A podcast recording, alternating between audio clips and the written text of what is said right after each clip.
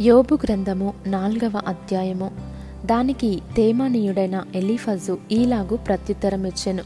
ఎవడైనా ఈ సంగతి ఎత్తి నీతో మాట్లాడిన ఎడల నీకు వ్యసనము కలుగునా? అయితే వాదింపక ఎవడు ఊరకొనగలడు అనేకులకు నీవు బుద్ధి నేర్పినవాడవు బలహీనమైన చేతులను బలపరిచినవాడవు. నీ మాటలు తొట్టిల్లు వానిని ఆదుకొని ఉండెను కృంగిపోయిన మోకాళ్ళు గల వానిని నీవు బలపరిచితివి. అయితే ఇప్పుడు శ్రమ నీకు కలుగగా నీవు దుఃఖాక్రాంతుడవైతివి. అది నీకు తగులగా నీవు కలవరపడుచున్నావు. నీ భక్తి నీకు ధైర్యము పుట్టింపదా? నీ యథార్థ ప్రవర్తన నీ నిరీక్షణకు ఆధారము కాదా? జ్ఞాపకము చేసుకొనుము. నిరపరాధి అయిన ఒకడు ఎప్పుడైనా నశించెనా? యథార్థవర్తనులు ఎక్కడనైనా నిర్మూలమైరా నేను చూచినంత వరకు అక్రమమును దున్ని కీడును విత్తువారు దానినే కోయుదురు. దేవుడు ఊదగా వారు నశించుదురు. ఆయన కోపాగ్ని శ్వాసము వలన వారు లేకపోవుదురు. సింహగర్జనయు క్రూరసింహపు శబ్దమును నిలిచిపోవును. కొదమ సింహముల కోరలను విరిగిపోవును. ఎరలేనందున ఆడు సింహము నశించును.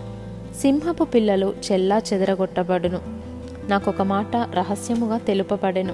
నా చెవిలో ఒకడు గుసగుసలాడినట్టుగా అది నాకు వినబడెను. గాఢ నిద్ర మనుషులకు వచ్చు సమయమున రాత్రి కలల వలన పుట్టు తలంపులలో అది కలిగెను. భయమును వనకును నాకు కలిగెను. అందువలన నా ఎముకలన్నీ కదిలెను. ఒకని శ్వాసము నా ముఖమును కొట్టగా నా శరీర రోమములు పులకించెను. అది నిలువబడగా దాని రూపమును నేను గుర్తుపట్టలేకపోతిని. ఒక రూపము నా కన్నుల ఎదుట నుండెను. మెల్లనైన ఒక కంఠస్వరమును నేను వింటిని. ఏమనగా దేవుని సన్నిధిని మర్త్యులు నీతిమంతులగుదురా. తాము సృజించిన వాని సన్నిధిని నరులు పవిత్రులగుదురా. ఆయన తన సేవకులను నమ్ముటలేదు. తన దూతలయందు లోపములు కనుగొనుచున్నాడు.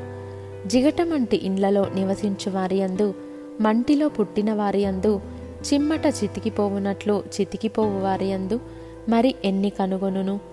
ఉదయము మొదలుకొని సాయంత్రము వరకు ఉండేవారు బద్దలైపోవుదురు. ఎన్నికలేని వారై సదాకాలము నాశనమయ్యుందురు. వారి డేరా త్రాడు తెగవేయబడును. వారు బుద్ధి కలుగకయే మృతి నొందుదురు. అలాగుననే జరుగుచున్నది గదా?